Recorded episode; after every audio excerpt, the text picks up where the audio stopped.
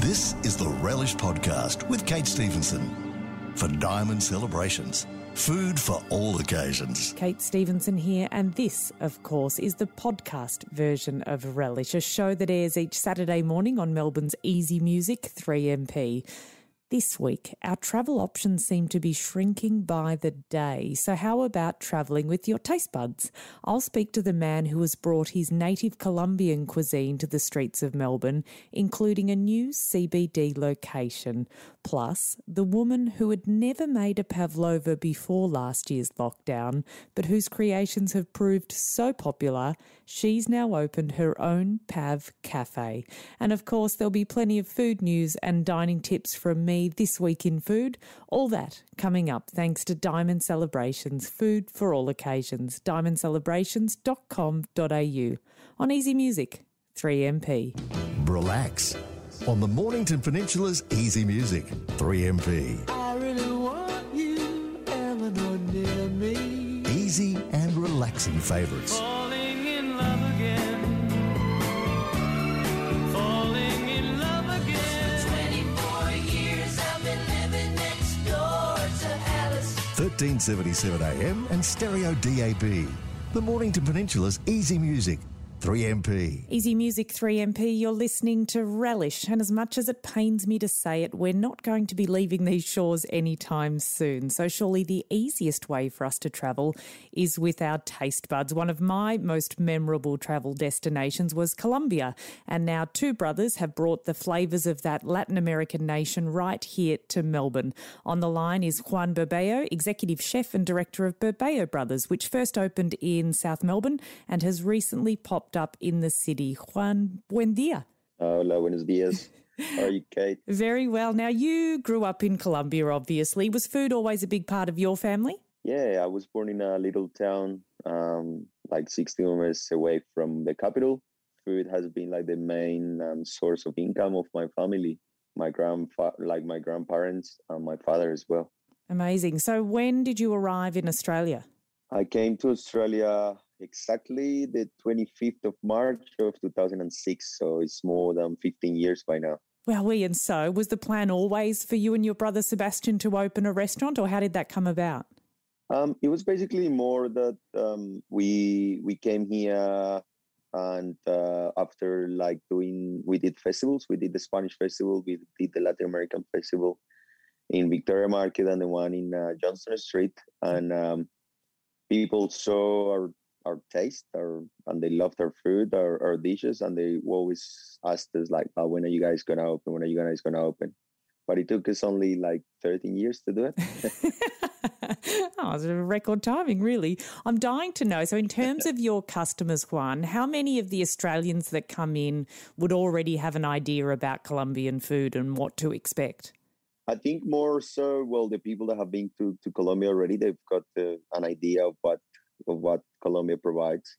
Uh, but also, I'm very lucky because throughout all these years, we have been able to to show people and to get people to know a little bit of Colombian culture. Um, and more so now with um, like people now relate Colombia and South America to empanadas or to arepas, which are like home pancakes. Yeah. Um, and now, like one of the main things that we are well known for is the lechona, which is the whole pig stuffed with rice, pork, and spices, and then it's slow roasted for ten to twelve hours, and that's like that's been like our signature dish uh, from from day one here for us. Okay, amazing. Hey, I still want to ask a little bit more about the food. Will you stick around so we can find out a where to get our hands on it, um, and a little bit more about what's on the menu? Of course, I'd love to. Great. Stick around. We'll be back with Juan Burbeo from Burbeo Bros on Easy Music 3MP. Relish with Kate Stevenson. For Diamond Celebrations, food for all occasions. Easy Music 3MP. This is Relish with Kate Stevenson, and I'm chatting with Juan Burbeo, the executive chef and director at Burbeo Brothers, Melbourne's own Colombian restaurant. Now, Juan, you have been operating in City Road in South Melbourne, but you've also just taken up residence at the venue known as Diesel Bar in the city. Is that a permanent move?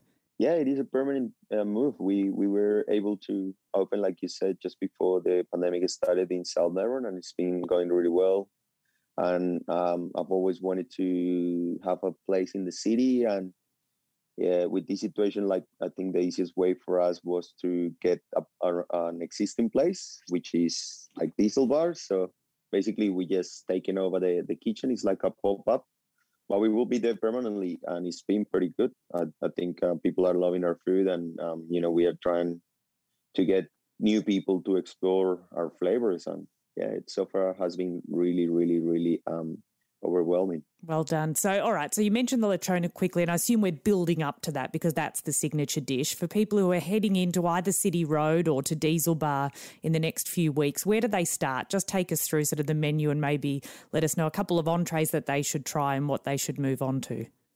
Uh, the the first one to go for is definitely the empanadas. So the empanadas are like um, the easiest way to compare it is like samosas made made with maize or like dumplings fried. Yeah. With but we make it with maize and you stuff it with we have three flavors. We have one with beef, we have one with chicken, and we have uh, one with cheese and corn. So they are a must.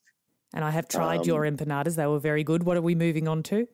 Um, I think like as a as an entree, you can have an arepa. Um, you can have the arepa Juanito. It's my name, um, and it reminds me of my childhood because it's my mother's recipe. So that's why we call it like that. It's like a cheesy corn um, pancake.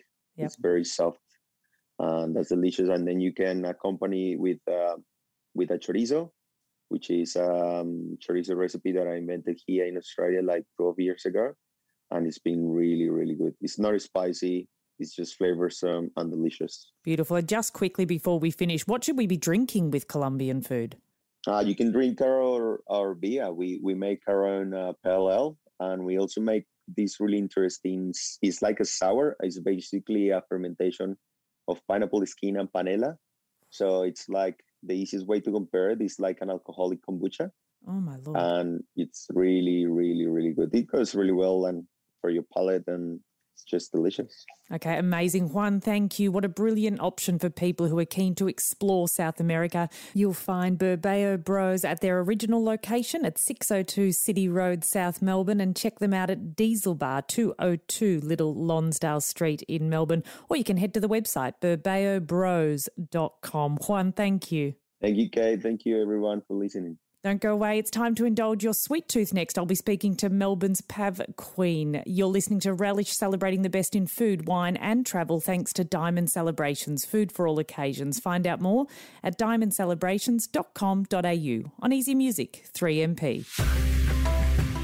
For lovers of easy music, it all adds up with 3MP and crystal clear stereo right across Melbourne there to make a better, clearer sound for you to enjoy your easy music favourites. Upgrade your radio to DAB Plus and change the way you listen to Easy Music 3MP. Find out more at 3mp.com.au. Easy Music 3MP, you're listening to Relish. Have you ever made a pavlova? Well, my next guest hadn't until midway through last year. Then she made one for a friend who was so pleased she posted it on Instagram, and the rest, as you will hear, is history. So a good deed turned into a lockdown business for Nerida McPherson, and now she has opened her own cafe, the Pav Queen in Alphington. Your Highness, congratulations. Thank you. I'm glad you addressed me correctly. now, is that true? Had you really not made a pavlova before that birthday surprise? Never, never even made a meringue. I just am not a baker and I'm very unprecise. So I'm great with a curry. Yeah. um, but I just had a go and it was absolutely horrendous. and so back to the drawing board and I ended up making eight thinking I can't let meringue beat me on top of everything else this terrible year. Yeah. And when I finally was happy with it, sent it to my friend. She loved it and I thought she was just being kind because she's my friend. And then she put a picture on Instagram, and I had 35 orders by the end of the week. And dug my mum out of isolation. She never made a PAVS before either. You know, we hit the ground running, and then I just didn't want to close the business up. It was just going so well. And so when my real job re- resumed, I thought, yeah, I actually want to keep doing this. And so I took the plunge and I have turned a shop in Alphington that was a butcher for 80 years yeah. Into my little Pav Queen cafes, and people can come in and they can get meringues and pavlovas and Well, I was going to Uh, say, talk to me about the different types of pavlova on offer because I had a look at the website and it was very cruel. I was starving, um, but you've got everything covered, sort of from you know dessert for one to catering for a crowd, don't you? Yes, absolutely. So I've got um, the full size, you know, regular 10 inch size pads, which I'm encouraging people to order online and then come into the shop and collect. But I have individual pads made up with different flavours for different days and it depends on what's in season. So gorgeous, gorgeous customers are dropping in big bags of their lemons and oranges at the moment. So a lot of the pads have got lemon curd or peppermint crisp. We've got a Turkish delight, and we're making, um, you know, meringues and biscuit cookie meringues and all kinds of different beautiful meringues. And I'm using all of the yolks so nothing gets wasted. For, now, for those who have attempted it, and you may not want to share this given what the business is now, is is there a knack? Is there one tip you can give people? Yes, and that is there are so many bossy rules on all the different. Because I, I don't worry, I tried them all. Was don't do this and don't do that, and eggs have to be you know fresh, and you have to. It's it's not true. I can make the same recipe thirty minutes apart, and the meringue turns out differently. I, I oh, can't. Don't.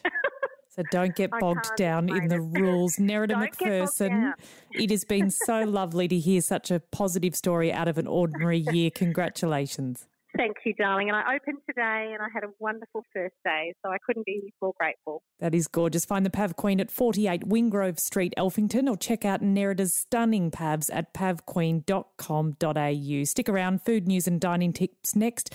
This week in food, you're listening to Relish celebrating the best in food, wine, and travel thanks to Diamond Celebrations, food for all occasions. Find out more at diamondcelebrations.com.au on Easy Music 3MP.